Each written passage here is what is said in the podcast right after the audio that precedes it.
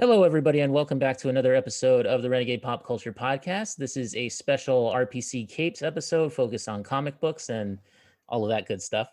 Uh, with me today, I have a very special guest. His name is David Bishop. He is the writer, artist, and creator of a comic called Of Stone. Very good title, by the way. How Thank you doing, very David? much.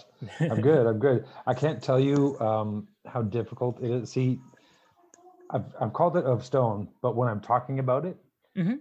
sometimes the word of goes in front of it. Yeah, So saying of of stone gets really awkward. Yes. So I got to think of like different ways to say it, you know? So like I am the writer artist of of stone. It, yeah. There you go. sounds weird, right? But uh, well, you know, we're all about the weird here. Uh, yeah. On I mean, I probably so could have named okay. it better, but considering the I, I mean, it fits with yeah, it fits with the character, and Yeah. it fits with the whole mythology that you're setting up too, uh, Mhm. which is really awesome. He reminds me of the Hulk so much. I Um, love i- Hulk so much. Yeah. Is it is it Gon or Gan? The way that you pronounce the character, Gan. Dan, Okay, Yeah. he really reminds me of of the Hulk, Yeah. like the sort of gray Hulk where he's intelligent and can speak and everything. Yeah, yeah. No, I was um I've always been a huge fan of the Hulk. I think uh, one of my first Halloween costumes I remember was uh, I think I was eight years old, and I was watching the uh, the Incredible Hulk TV show with like Lou Ferrigno and Oh, uh, nice. Bill Bixby, and man, I just loved that show so much. So I had to be the Hulk for Halloween, and uh, you know it, it was October in Montreal, so it was cold, oh wow. but my mom had gone to painstaking lengths to paint me green like the legs the chest the arms the face oh my goodness. of course i had the shock of red hair not much to be done about that so i was a red-haired hulk. But it was cold and she's like david you need to wear your coat. It's very cold outside. And i got so mad because the hulk doesn't wear a coat. Yeah, yeah, yeah. you know what i mean? So I absolutely refused to wear a coat and Oh, no. she sent me the picture and i was laughing about it. She goes yeah you don't remember the hard time that you gave me but not wearing a coat at the end of october. It's almost winter and not wearing a coat or basically just wearing shorts trick-or-treating Yeah, yeah but uh, exactly, exactly.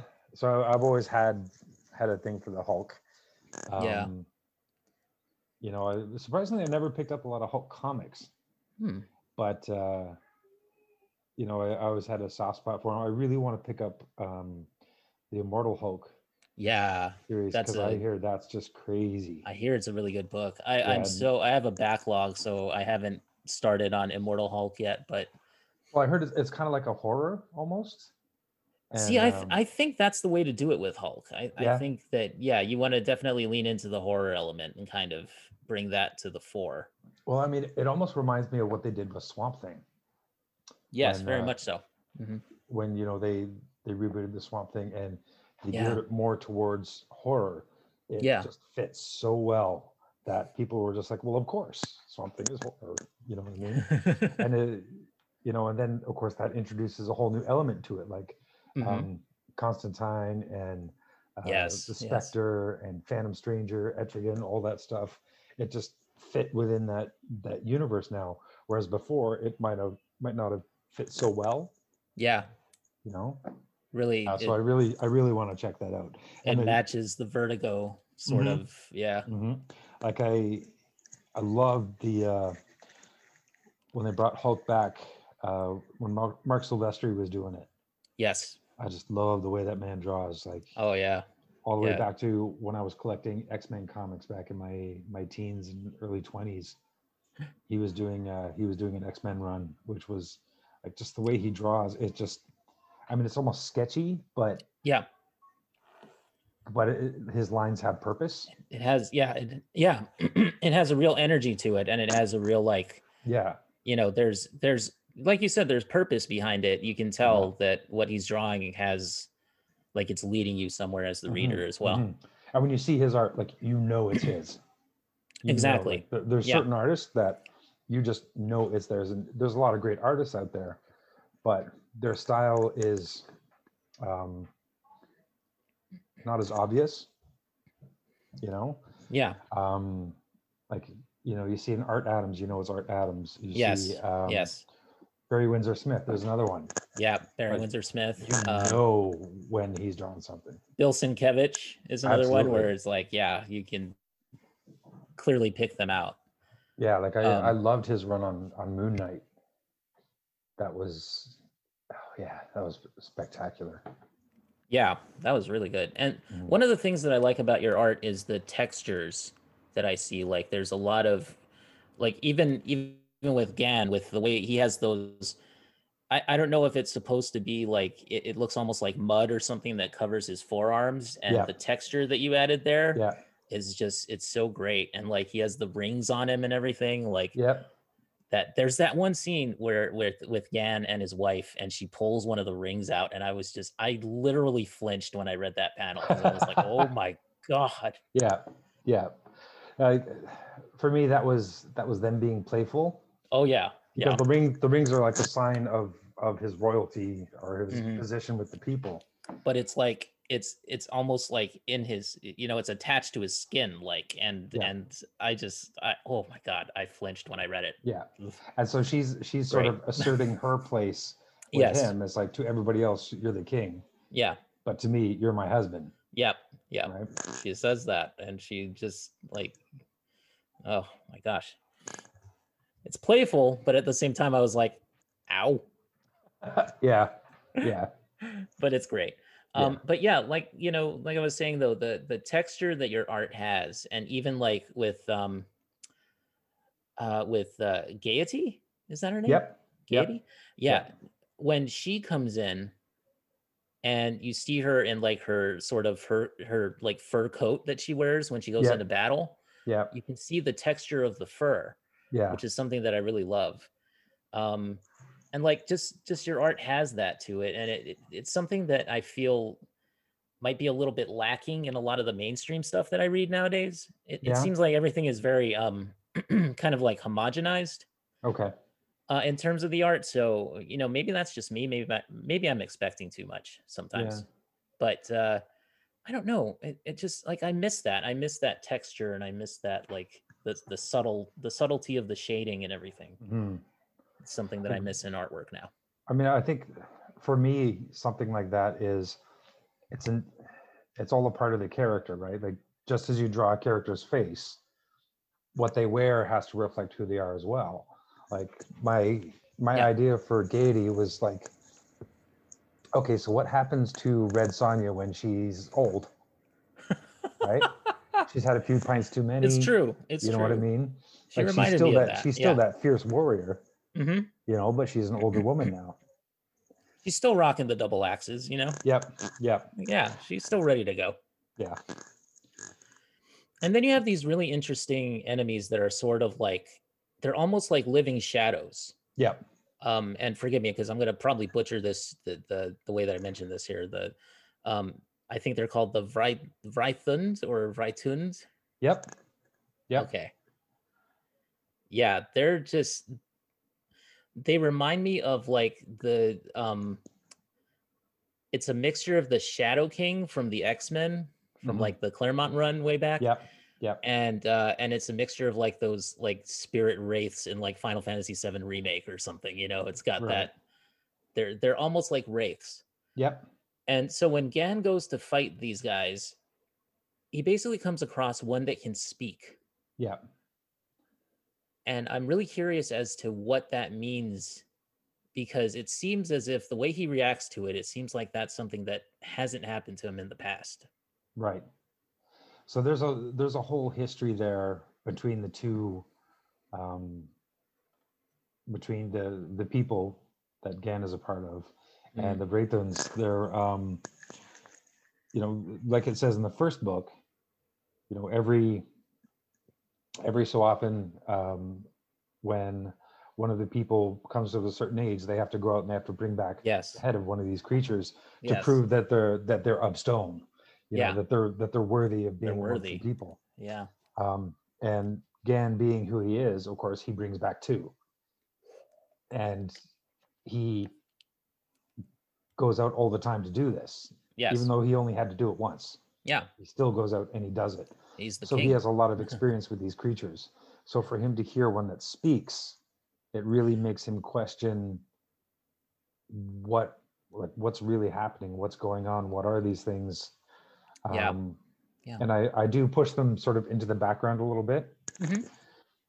um because i want people to forget about them a little bit and then they'll Yes. pop in again and they Yes, pop in and out so it's like There's okay don't forget there's still these things out there Clearly, an underlying mystery there yeah that we have yet to see, you know, fully reveal itself. So, hmm hmm And uh, you know, Um, hopefully sooner rather than later, I'll be able to write that story and bring that out. That sort of ties them together a little bit more, uh, makes a little bit more sense of of that relationship. yeah. So, um, so we're talking a lot about the characters here, but but tell me a little bit about the genesis of of the of Stone universe and and where that idea sort of came from. Well, it's kind of funny because there's a whole thick stack of comics that I worked on that all sort of stemmed from this one idea.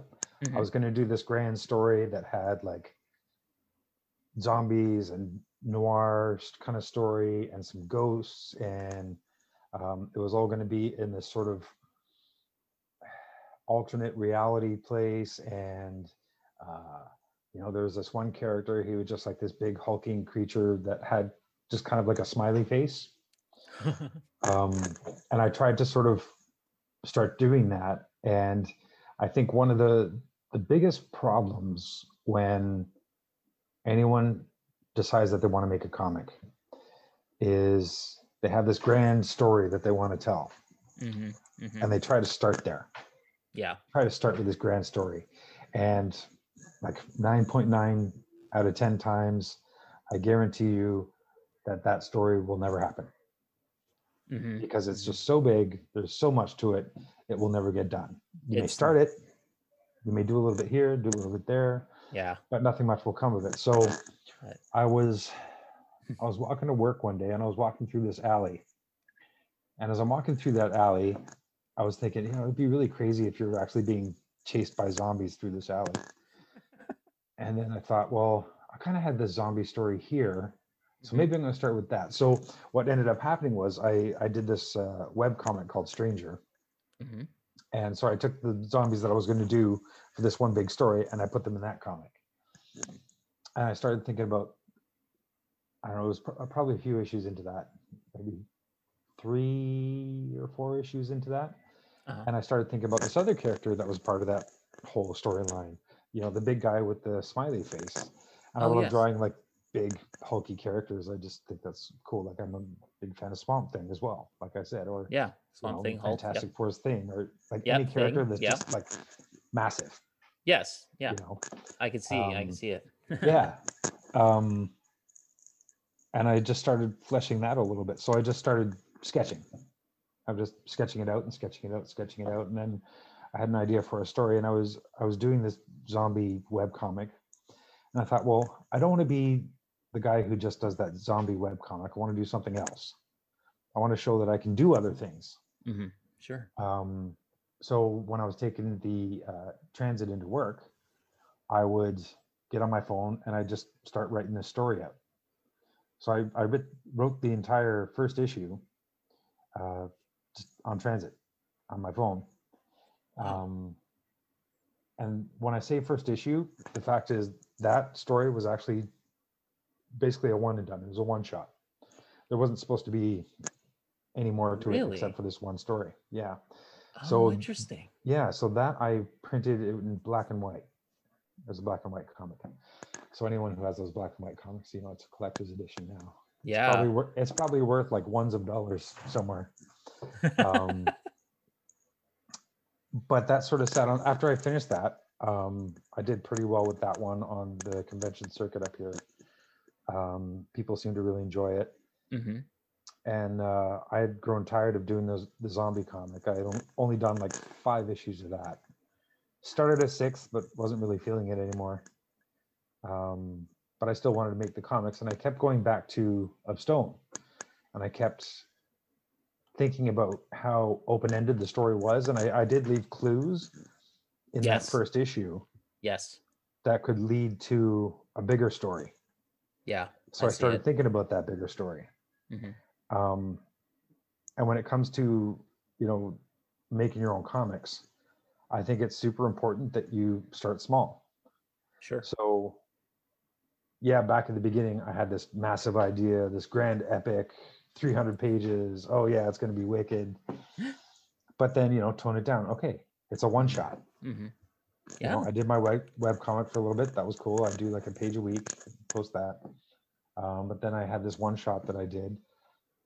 And what I loved about doing that one shot was that that let me tell a nice contained story from start to finish.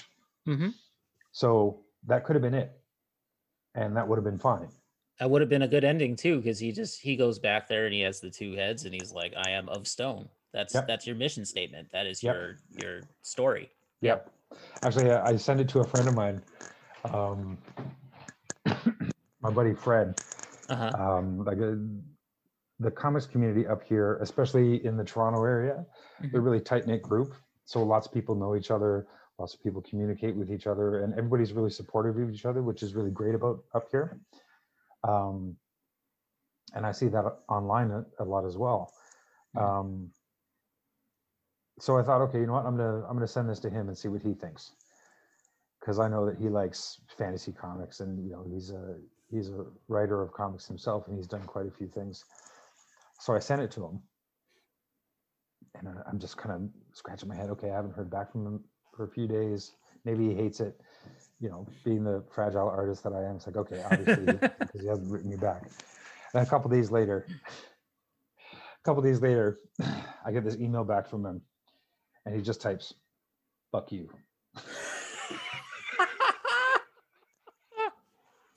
I was like, okay, I think I did okay. Don't you love reactions like that? I just Yeah. love it. Oh my Yeah. god, it's so funny. It's so great. I mean, that was, I mean, it, it, it was funny, but at the same time, it was it felt really good to hear that from him because that tells me that he appreciated it. Yes, yes, exactly, exactly. Um, and later on, I was able to actually collaborate with him on another another comic that we worked on. Um, so it was really great to work with him. Um, and I I like sometimes just sitting back and not having to write and just drawing what other people write. Mhm. Um, Sure. Because I find that helps me with my art game as well. Yeah. Because when I'm when I'm writing, I don't know about anybody else, but I have a tendency to write what I know how to draw. hmm hmm But when you're drawing somebody else's words, they don't know what you can and can't draw. It's a challenge. They Yeah. they see what you can draw, but they don't know that you can't draw certain things. Yeah. Um, so when I I was working with um, it was actually of Stone that I sent to Kevin Joseph. Yes. Yeah. The writer Um, of uh, Tart. Yeah, Yes. yeah. So We had him on Kevin and I were chatting because of another podcast. We met over another podcast. So he listened to me on the podcast. I listened to him, and we just sort of contacted each other and said, "Hey, man, I like your work. Let's send each other some some comics." So he sent me some That's awesome. I sent him of Stone, and uh, we got the Mutual Appreciation Society going. And that was how you came to be on our show as well, was through Kevin Joseph, because he actually suggested it to me to to look you up and vice versa. Yeah, and and Kevin is one of the most fantastic people I've ever had the privilege of meeting in comics. Mm, Like just Yeah. an absolutely selfless fella, and he gives I saw that. he yeah. gives credit to anyone and everyone he can who he feels deserves it. Yes. Yeah. You know what I mean? Like he, the man's just got a big heart. He's incredibly generous, and he's a hell of a writer too. Yes. Um, I'm- after I'm he read it. of Stone, um, I don't know if you're familiar with the title Morte um, from Source Point Press. Uh, you got a chance to read that. I have not had a chance to read that yet. No. Okay. I'll look After this is done, I'm going to send this to you. Okay. I'm surprised he didn't bring this up either. No. Um, so he emails me and he says, like, okay, I have an idea for a comic, but first, here's all the reasons why you shouldn't do it. he sends me this list. I'm like, okay, so it's going to be wordless. So a lot of the storytelling is going to be on your shoulders. It's going to be make or break, and it will be your fault if it doesn't work. He didn't exactly say that, but but and then he said, you know, uh, I don't know what we're going to do with it, but I really want to tell this story. If you really want to draw it, and uh, he said, just let me send you the script, and then you tell me what you think. Mhm, mhm. So he sent me the script to Morte, and I read it, and I was just like, holy shit, dude, we we got to make this. hmm And so it was one of the more challenging books I've ever worked on Hmm. because you can really rely on the writing to tell the story in most cases. hmm But with a silent comic, Hmm. you have to be able to tell that story clearly in the images you're putting down. Now he he provides the direction Yeah. with all his words and how he describes each of the panels and what he wants to happen. Mhm. But you know, he didn't say, okay, this is how many panels this is. This is exactly how the panel should look. He left it really open. He just sort of gave me the breakdown of, you know, what this panel should probably be and what this page needs to get across. And here's the point of what I'm trying to say with this. So he was really open to collaboration. Hmm. Um, so that was a real treat to work on. So we finished that and we're really proud of it. We're like, okay, great. Now we have this comic. What are we going to do? It's like, oh, I don't know. Okay, well, we should probably, I mean, we could kickstart it. so we thought about that for a little while. He says, okay, so before, because, you know, he has his experience with the Kickstarter, he's quite good at it, if you ask me. Yes. Um, but then he said, okay, I want to kind of want to shop it around to some publishers. Mhm. So let's see what see what people say, and we'll Mhm. take it from there. Yeah. And we got a few rejections, which is fine. It it happens. It's not unexpected. Mhm. And then uh, Source Point Press said, okay, let's do it. And that was a big risk for them because it's a one shot. It's, oh, it's a single yeah. issue one shot comic. Yeah. And not a lot of publishers will do that. Yeah. They want at least like a trade, Yeah. Six issues, let's say, or yeah, like a six issue story arc, something Yeah. thick, something that'll yeah. Look, that'll be worth the return. you can put it in the Uh, bookstores and and, yeah. the libraries and whatnot. Yeah. Yep. So they Mhm. they took a big chance on us, um, and you know we think it paid off pretty well. Um, so that that was cool because that was the first time on, that I had ever had any of my stuff in previews. hmm Um, wow. yeah, so it was it was really fun to see. It was like, That's oh, so. I had this little wall of fame down in my studio. Uh, I, I'd be podcasting from down there right now, but it's a big mess um, because I'm working on a painting right now, and that's taking up all the space. oh, gotcha. Um, but yeah, so I have this little wall of fame where I have okay, there's my proof for um, for Stranger, the web comic I did, hmm um, and then I have you know of Stone, and I have uh, a Rom versus a Croyer pinup I did for um, an issue of Rom from ID, IDW. Oh, cool. That, that Very was cool. because I loved Yeah. Rom when I was a kid, and I loved Yeah. Mike when I was a kid. So Oh yeah, to be able to totally. have something in there, it's like, oh, that's totally wicked. um, because they just said, okay, if you want to, if you want to submit a pinup for our, our next issue, send it in. So like, That's "Oh, awesome. Why not? Wow. That's so cool. Yeah, of course you don't Yeah. get paid for it or anything like that. I- don't think anybody cares but me. But I put it up there on my wall of fame anyway. That's Um, awesome. yeah, speaking of the first issue of Stranger, the, I think um, I don't know if you know anybody who's who's making comics or anything like that, or is about to sort of go into making comics. Mhm. Um, the one thing I can say, this was my first time self-publishing anything, so as far as I I was concerned, this was the greatest thing ever hmm and it's going to sell like hotcakes. This is the best story. It's fantastic. Um, I just recently reread it. It wasn't terrible, you know. It was the first comic I did, and you can kind of tell. But uh, I was doing Fan Expo one year. I just decided to get a table because why not? I I was going whole hog in this whole creator thing, and I went and I got like 250 issues printed up. And I was like, yeah, these will sell it for the weekend, you know, and then I'll make all this money and people will know me and it'll be great, blah, blah, blah. It was- I didn't know anything because by the end of that weekend, I think I had sold 20 issues Oh man. the entire weekend. So that was a real big eye opener for me because Mhm. the fact of the matter is nobody cares about your comic. Mm. It's it's difficult to get your comic noticed and to get your own sort of brand out there. Yeah. um, even at when- conventions. Yeah, Yeah, yeah, and especially if nobody knows who you are, this is your first time out. yeah, It is highly likely that nobody's going to care because it's the first time they're seeing you. yeah, right? That being said, on the flip side, if you keep going to all these conventions, you can't just have the same stuff yeah, because people would be like, well, I already have that. yeah. Exactly. Yeah, Or the stuff on your table is the exact same stuff that was there last year or two years before. yeah, So I'll see you around.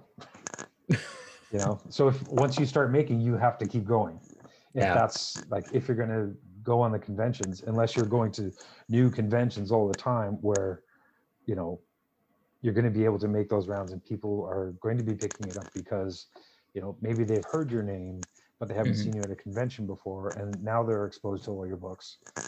You know, um, you just got to keep creating yeah. in, in anything you do. I've I've noticed that when I went to conventions and I used to hang out in the artist alley and look at all the prints and look at all the you know the independent comics and stuff from local creators. Uh, I lived Yeah. in Hawaii until last year, uh, and then I moved to Florida. Oh, wow. Um, yeah, so that was that was a move. But I had No. gone to conventions right before we left, and um, I had seen like there there's it. It always pained me, like it always made me really feel like like bad because I couldn't buy everything, you know, and I really wanted to. Like I Yep. walking past the artists and stuff, you know, you you want to support, especially like local artists and things like Mhm. that. You want to support people that are you can tell they're they're making their livelihood off of it and um, or at least part of their livelihood off of it and so Yep. like for me it was it was always like oh my god i don't have enough money but I, if i could i would you know Yeah, yeah. and um and so what i would do in those cases is i would just ask them for like a card or something and see if i could buy it maybe later online or something like that you know at the very least Yeah. Yeah. and at least try that I, and you you know but um yeah it's it's so it's fascinating to see because there's so much creativity Mhm. And there's so much artistry out there and i can't draw a stick figure i'm Yeah. terrible at that like I, like my thing is writing and that's Yeah. about it and like um so for me you know going around and just seeing all these artists and and just i i i feel that struggle Mhm. and and i feel that like that that sort of like i want to just put my art out there so like so let's let's talk about that a little bit and just say like you know what what is it with your art that you want to put out into the world what message do you want to send with of stone and is there a message is there is there something with baked in there that you kind of want people to see I don't know. It's like with of stone, a lot of it, the main story really is about family. Mhm. You know, and I, I think if you that. go through it, you'll you'll get that. Yeah. Um, it's it's super important. Gan and his wife, they they've experienced a great loss. yes Um, even Gaiety, she has her own family. yeah Um, and you, and you don't see them together that much. Mhm, mhm. uh, but you know there's a whole reason for that and and everybody's family is they're still family but all in their own different ways you know Mhm. just like us Mhm, you know yeah family means different things to different people yes um yeah so i mean without stone it, it's family. Mhm, you know that's that's the one big message like family is super important to me. Being a dad is probably one of the best decisions i ever made. Yeah. even though you know 20 years ago if you had asked me about it i probably would have laughed in your face. Um but you know personally i feel like it's something i'm really good at and something that i love. And even even the antagonistic characters like you have the um forgive me again the the vosh i think. Yeah and you you have him and his son and what Yeah. they're going through and how they're trying to sort of you know like the vosh has a place in society but his son is sort of there and he's trying to figure his out. Yeah. Like he doesn't quite know where he fits into this and he's mm-hmm. ambitious and he and wants he's very different from everyone else. Yes he's very different. Yeah. So, and so you know he has his own struggles because you know he wants to he wants to please his dad. He wants to impress his dad mhm, because he knows he's special. And his dad is like no this is the way you have to be. Yeah. this is who we are. Yeah. If you are not this there's a problem. Yeah. You know his dad mean? is the traditionalist and he's the one Yeah. who's kind of trying to break out from that. Yeah. Yeah. It's an interesting plot point as well. and his, and his dad his dad doesn't see that his son's his son is trying to make things better for them yeah. in in his perspective but his dad can't see mhm. that because he's so um like he's got the blinders on this is He's- who i am this is our place in society this is who we are Duty bound. exactly exactly Yeah. Yeah. and that's you know something else that's going to come into play down the road and I, I love the use of mythological creatures as well. Like you have, you know, you have ogres, you have the Mhm. wraiths, you have um golems, yep um, and you have the minotaur. Yo yeah Uh, yeah i love him reese Yes. I love him.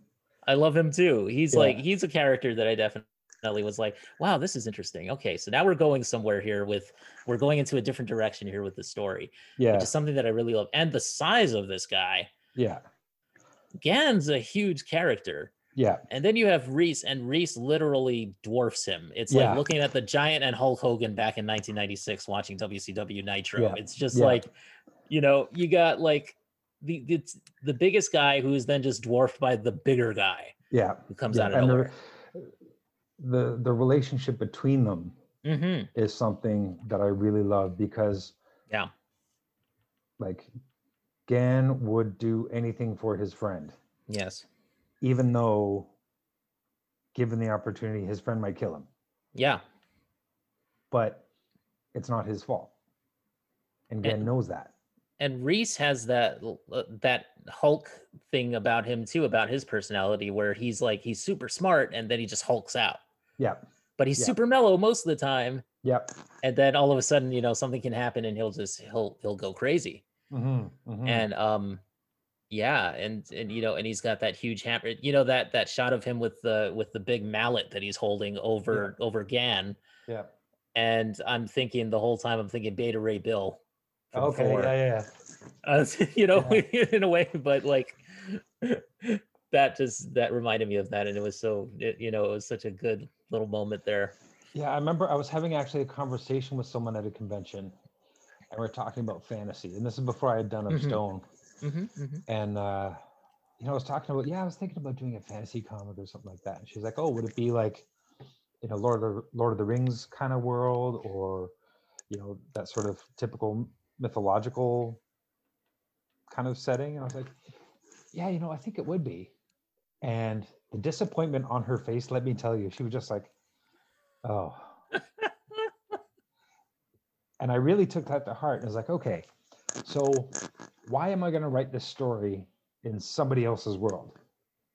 Like, Mhm. I have the potential to make up any creature I want Mhm. in any setting I want and make them Mhm. be however I want. And I'm just going to get stuck in this in this typical world. So I wanted to have the familiarity of of sort of the fantasy universe Mhm. but mix it up a little bit so that it would be mine yeah you know so yeah we do have the I think- minotaur I think you succeeded because I can't think of another story that I've read that's told from the the point of view of the the the sort of the ogre people Right. or like the golem people or well what because I, you. I was thinking mean, about i was thinking about conan but from the perspective of the monsters exactly. Yeah, you know what i mean I get that. Yeah. um and with with reese especially i was thinking about the the myth of the the minotaur and the labyrinth Yes. Yes. and i thought okay what if the labyrinth had a purpose Yeah. like like what if the labyrinth was an extension of the minotaur. Like he wasn't just plopped there. Hmm but what if this is something that he was actually building? Like he was doing something with it. Yeah. and i love the idea of see i'm, I'm not a mathematics guy but i love the idea that mathematics is behind everything. Yes. Yeah. Like everything is a calculation. So with reese Yeah. he's he's actually plotting out everything that's happening using math. Yes. And so everything needs to be in its proper place and Yes. he yes. understands okay this is why i'm putting this over here so this is going to happen because with according to this calculation this is the most likely thing that's going to happen over here so when gan shows up he's like no no no no no no this is all wrong Yes. Yes. And which and he freaks out. yeah, Yeah. he freaks out because it's so wrong Yeah. and that's what sets everything into place for Mhm. the rest of the story Yeah. because Gan showed up at the wrong time. Yeah. That's right. And and um Fagra knows that, Gan's wife. Yeah. Like, she- Yes. Yes. She knows that if he goes to see Reese, it may end badly for him, Mhm. which is why she pleads with why she's mad at him for going. Yeah. But Gan also appreciates just how smart his friend is. hmm And he needs his he needs his friend's help. Yeah. Needs his So- guidance. Yeah. Yeah. Yeah. And that's also that's that's another mystery is is what the connection is there to to Fagra and how she's um can we say it or is it too spoilery? Uh, we can just say, you know, spoiler alert. okay. talk yeah, I'll, openly about it and people can skip past. I'll I'll label it. I'll label it as we we do discuss some spoilers if people are reading. Um so like so with Fagra apparently she's dying is what Gan is thinking. So he goes to Reese for help and um this is my understanding of it you can tell me if I'm wrong That's fine. and um and so like you know he goes to reese and it throws everything off it throws off all of reese's patterns Mhm. and his sort of view of the future and where it's going and gan does this because he's trying to save his wife Yeah. and that is kind of like one of the central mysteries here in this book in my opinion in in, Mhm. in what i've seen of it um and also like what what is what is um is it Vosh or is it his son who's trying to manipulate Fagra a little bit It's at his the son. wall? It's his son, right? Okay, I got that right. Yeah. Um. So like, I only had time to do one week, one uh, read through. That's why. So I'm like, yep. I'm, I'm still a little bit iffy on the plot That's okay. details, but I'm trying to like work it out right as we talk here. Yeah, exactly, exactly. So, so yeah, so Vosh's son is trying to manipulate um Fagra. Mhm. And I'm curious to see where this goes because oh man, there's just something about Vash's son that's creeping me out right now. Like Yeah. he's totally he's he's he's hitting on her, and at the same time, he's got that like his his proxy Yeah. that he's using Yeah. is sort of developing its own sentience. It's kind of like becoming its own person. So here's my question to you now, though: Yeah. Is is this proxy developing its own personality, hmm or is the personality that's being suppressed coming out? Hmm. I'm not saying one or the other, but I'm just saying what's possible. Yeah. Yeah. Uh, there's a definite So- possibility there. Yeah. Yeah. And I think um, everything that um, Devash's son does goes towards his his idea of what Mhm. needs to happen. hmm hmm So he's doing all of this for a reason, because he feels like his father should be the one to rule the people, hmm hmm and his father doesn't see it that way. His, Yeah. his father's like, "This is my place. This is what I do. This is Yeah. your place. This is what you do." So sit down, shut up, learn something. Yes. Yes. right? But his son has his own ideas. And he's like, okay, my dad doesn't want me to help him, Mhm. but I'm going to help him anyway. It's a very interesting story. I have to Mhm. say, like, I, I'm, I'm hooked. You got me hooked on this, Awesome. my friend. Um, awesome. So is this, um, is this comic now? Let's talk about like how people can read it. So is, is it available anywhere, um, in uh, comic shops or on digital marketplaces, or is it on like Kickstarter? I had it on Kickstarter. Okay. I successfully kickstarted that uh, a while ago. Okay. Um, so it successfully funded at 120%, which was really great. nice. Awesome. Um. I see. I was going to have it on the convention circuits and have it with me wherever I go, etc. Mm, yeah. But of course, as you know, things haven't quite gone that way. Nope, they have Um, not. So really, I should set up a store, but I just haven't gotten around to it yet. Mhm. Um, but if people do want it, then they can always message me, and uh, we can set something up, and I can send it out because I still have a few copies left for sure. And um, you know, I've I've had a lot of help putting that together. Um, Mhm. I wanted to do something special with the book. Sure. Uh, and I know that when people print these trades, they tend to put um, pinups in them or have Yeah. artist friends do the pinups and stuff like that. Yes. And I, I have a lot of artist friends who've contributed a lot of great work, Mhm. um, a lot of pinups, um, and I actually made those pinups into prints for the Kickstarter. Oh, nice. Yeah, That's so awesome, people yeah. could people could contribute to them. So I have uh, artists like Shane Hare and Adam Gorham and uh, uh, Chris Yao, uh, Andrew Hahn did one. Uh, sorry, I'm blanking. Keith Grachow. So fantastic artists who who who I've had the pleasure of knowing. Mhm. But I didn't want to just do pinups, and I wanted to make it something special. Mhm. So I reached out to writer friends of mine Yes. and I said, How would you feel about contributing a short story? Yeah. So these short stories are sort of um, scattered between each issue. Yes. Yes. And they Uh, they sort of help expand the mythology a little bit too. Yeah, they do. I was And, gonna um, actually bring them up as well. Mhm. Excellent. Then we're on the right track. Yes. Yes. um, exactly.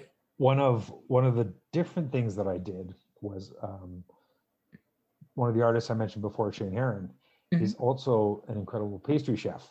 Yes. So he he uh, was able to like Reese the the Minotaur is Mhm. obsessed with Anders root pie. Yes. That's one of his things. He likes to talk about it. He loves it. He loves it. Yeah. And one of the the writers that I pegged to to help me out, he actually wrote a whole story about why Reese loves the Anders root pie so much. um, and then Shane actually did the recipe for Anders root pie. That's amazing. I know. Yeah. I, I I I was chuckling at that when I read it because I was just like, oh my gosh. So that, that's kind of that's kind of a fun part of it. So you you sort of because Anders root is not a thing, Mhm. um, you can swap the Anders root for sweet potatoes. So you can Yeah. make this sweet potato pie. so when I was doing the Kickstarter, I actually did a video of my daughter and I making the pie, Oh and wow. serving it up, and yeah, so it was, it was just kind of fun.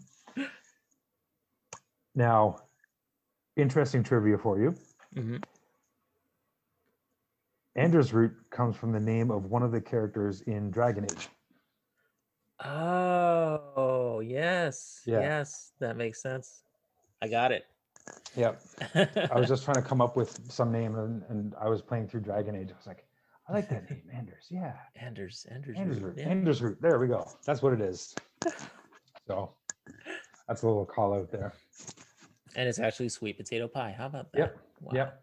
So if you do like your sweet potato pie, you can uh, hit me up online and uh, I will send you the book that you will have to buy to get the recipe for the sweet potato pie. there you go. Yeah. That's how you do it. Yeah. Sell it to all those aspiring pastry chefs Right. out there. And sweet potato pie lovers. I'd never had a sweet potato pie before, so I wasn't sure how it was going to be, but I actually really enjoyed Interesting, it. So it was cool. yeah. Yeah. um okay, and so so now to kind of finish up our interview here, um Yeah. let's talk about like what are your tastes in modern comics? Like what what what are, are you reading anything right now or are you just or are you watching any TV shows or anything that's Um, particularly inspiring for you? To be honest with you, I just went through the first compendium of Invincible. Nice. Yeah, I Yeah. I had read a lot about it, and uh, I was just I was scrolling through Amazon one day, and it came up as one of those. Oh, you might like this. And Yes, it was, yes. It, it was some twenty percent discount on it or something like that. So you know what? Nice. Yeah. I'm gonna buy this. So I went and got that. So you got the huge compendium, the the Yeah. first volume. Yeah. Oh, okay. oh, it's cool, massive. cool. So I, I Yeah. blew through that in a weekend. Nice. um, really enjoyed it really enjoyed it um, and i've also been reading through the classic akira Oh, oh wow. yeah Yeah. yeah and so going through well, my son is huge into manga right now Mhm, mhm. huge Yeah, So I said- manga's manga's killing it. yeah and i was i was talking to him about many, akira because you know he'd watched some anime too and i said oh we Yes. should watch akira together sometime Oh yeah. and i'm watching it and i was thinking about the comics sorry manga i was like you know i've never read the manga and there's so much to it i wonder what There we're is. actually missing out on Oh, like all of it. So much. so much like eighty percent crazy. of the story is all in the manga yeah and not in the movie. yeah and the So, I mean- still good. I I enjoy the movie yeah, like it, as its own thing. but like, yeah, the Um, manga really fleshes manga, out everything so much more to it, and Yeah. like some of the characters that you see for like a brief instant on the screen Yeah. are you know pretty major characters within the book itself. hmm So that's been sort of a fun realization. But then looking at the art in the book hmm has been really inspirational for me. Yes. Like Yeah. the way he draws buildings, the way you know he even draws the vehicles, like his line work Yes. remarkable. Like there's there's some artists whose line work I just really really appreciate, and he's one of them. Yes. Um, Leonard Kirk is another one. yes. Yes. like- Leonard Kirk. Oh my gosh. Honestly, dude, like the way I get jealous when I look at his work. because you know he could go into great detail and build this fantastically detailed drawing whatever but Yeah. he doesn't have to because he can suggest so much with the simplest of lines yes. that it's like how the fuck did you do that like how do you do that and I- i'll be looking at it as like that's amazing like Mhm. I, I just think it's fantastic so you know when an artist uh, not, not just leonard but others like Mm-hmm. him you know when they can create such a beautiful drawing with such a such a great economy of line Mhm. it blows my mind i love it like you don't have to blow me away with all this detail you can blow me away with zero detail Mhm. because i feel like that takes more skill Mhm, mhm. to not draw what's there and still make it seem like seem like it's there I see. Yeah. no Yeah. i love that I see a little bit in like you know when you were when um you introduced the, the concept of the wall the the sort of the wall of of sorrow in Oh, the yeah. in the story yeah um and the way that you draw like that the first image of the wall where it's like a top down shot and you Mhm. see like the the stalactites in the ceiling and everything that are kind of just coming down Yeah. and the the shading that you use there and the way that you draw it sort of reminds me a little bit of chris Bachalo okay and his art. Um, Yeah. you know how he, you know how he would kind of draw that additional sort of texture to his art sometimes when Uh-huh. he's doing like backgrounds or like snowy landscapes or like Yep. caves or something. yep Yeah, it's kind of like that to me. Uh, maybe it's just me, but I don't know. That's kind of what I saw in it. yeah Um, that page was the bane of my existence for the longest time Really? Oh my Yeah, goodness. yeah yeah It came out so well though. I mean, I, it, I'm it looking took at a it couple now. redos i'm not gonna lie it took a couple redos You know what though? It's one of my favorite pages in the love entire book. oh that's great Yeah. thanks Yeah. man. thank you yeah absolutely um but you know it just and it sets the stage for that for the the wall you know the that sort of it's it's so like imposing and then when you see it at ground level it's like you can feel the emotion there yeah so yeah. that's what i like about it That was um, the page after that where appro- approaches the wall. yes yes Um, well, I think it was actually the two pages after that.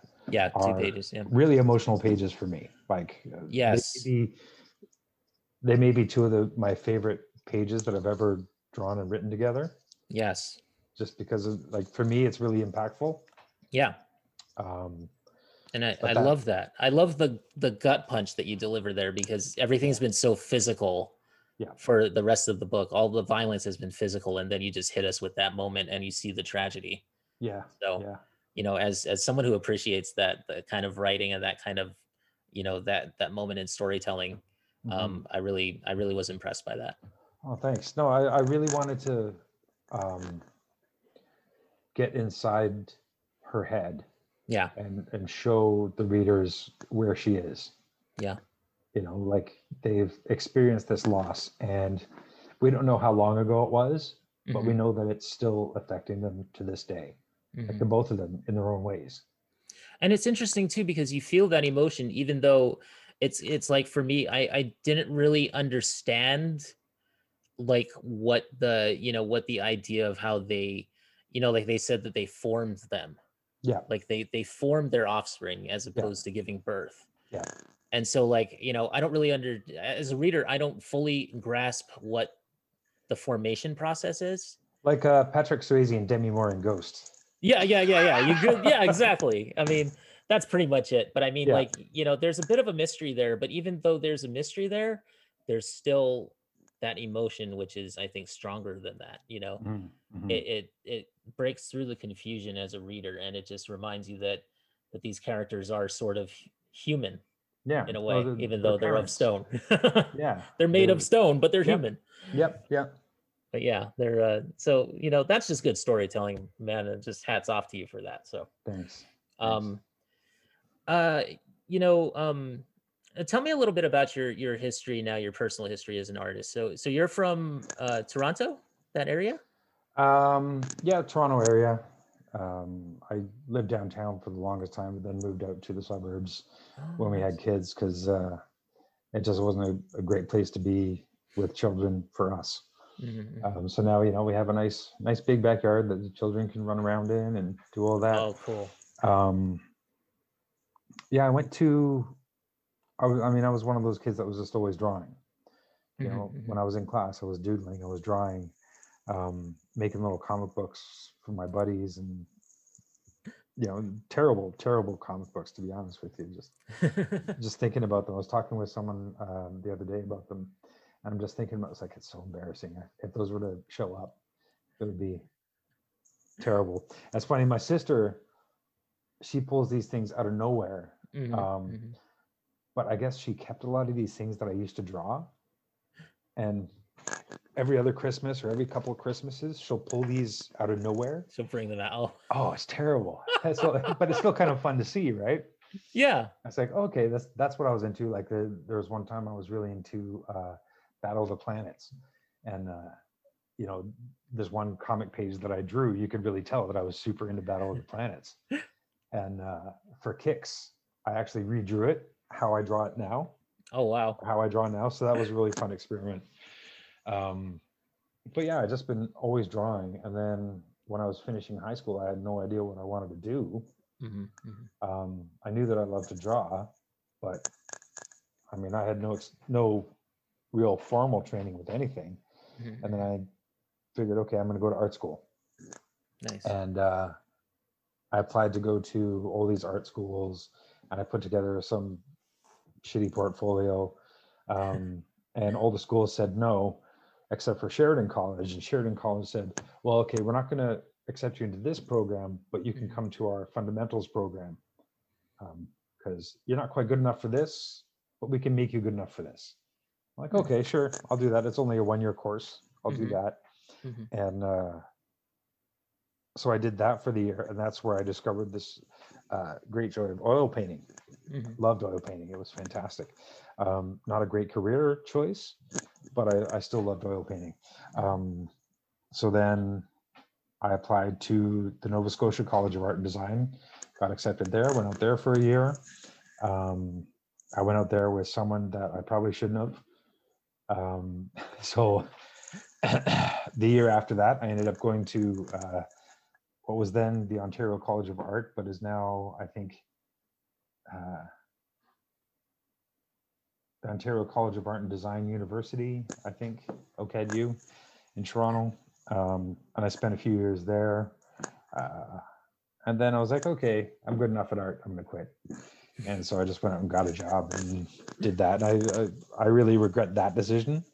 I wish Mhm, that I, I stuck with it a little bit more mhm, mhm. um because I, I just sort of you know I, I still did a lot of painting did all Mhm. that stuff um but then I just sort of fell off the wagon got more interested in girls than art and partying than art and everything else kind of fell by the wayside um and I you know I was married and had a job and I was doing that and I wasn't very satisfied with with my job um, even though my job was creative to to a certain degree I just Mhm. felt like I was a bit of a an art monkey more than anything Mm, else mhm, mhm. right because everybody had a great idea of, of what the art should be except for me Mm, yeah.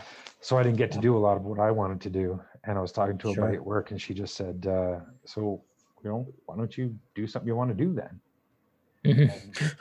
you know, I I I had always loved comics. Um, you know, and I had done a little bit of you know drawing comic stuff here and there. I said, okay, that's I'm gonna start. I'm gonna make a comic. Why not? I don't know what I'm gonna do, so I'm gonna make this web comic. Yeah, web comic. That's what I can do.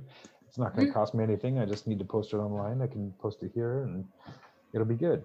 So that's where Stranger the Zombie comic um, came in, posting that web comic because you know one of my buddies said, "Oh, just do something," I had the idea for the comic. I wanted to do that grand epic story. Yes, yes, know? yeah.